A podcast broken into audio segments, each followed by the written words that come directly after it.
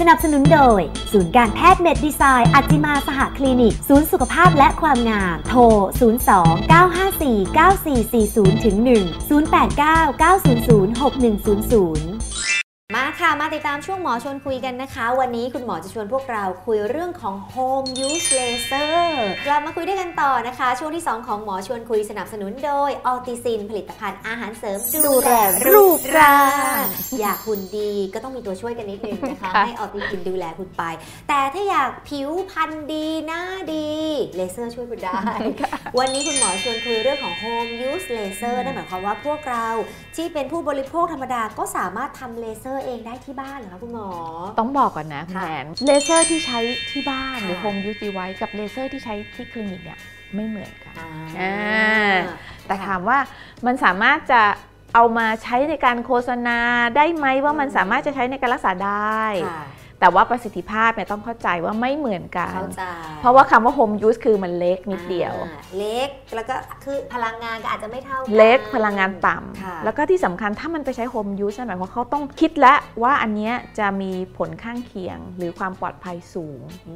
มผลข้างเคียงน้อย ความปลอดภัยสูงแน่นอนเพราะไม่ใช่หมอทำเพราะว่าไม่ใช่หมอทค่ะำยกตัวอย่างเช่น สมมุติว่าถ้าอันเนี้ยจะต้องยิง 100ค่ะ ได้ใช้พลังงาน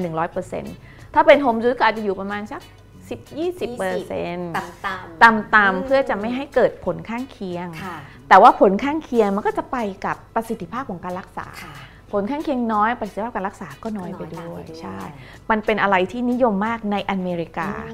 ต้องบอกว่าในประเทศอเมริกาค่ะเพราะว่านี่คือต้นคิดของทุกอย่างอืมโฮมยูซิไวเนี่ยเยอะมากค่ะนะก็จะมีอะไรบ้างมีรักษาสิวอืม รักษาแผลเป็นสิวค่ะที่นิยมมากกำจัดขนค่ะกระตุ้นคอลลาเจนค่ะโอ้ยมันก็เป็นตัวที่ช่วยในเรื่องของธุรกิจเรื่องของการขายนู่นนี่นี่นั่น แต่ถามว่าประสิทธิภาพของการรักษาเป็นยังไง ไม่รู้ค่ะตัวที่มีความนิยมมากของ Home Use Device คือกำจัดขนอืมเพราะว่าในอเมริกาหรือในเมืองนอกเนี่ยขนคือเรื่องใหญ่ค่ะซึ่งตัวกำจัดขนจริง ๆ ที่ถูกขายเนี่ยมันไม่ใช่เลเซอร์คุณค่ะแอนมันเป็นแสงความเข้มสูง นะซึ่งตัวนี้ถามว่าช่วยในการกำจัดขนได้ไหมได้ คือขนมันก็ค่อยๆ ค่อยๆทำลายรากขนไปเรื่อยๆ อย่างถ้าเลเซอร์ยิงรอบหนึ่งประมาณ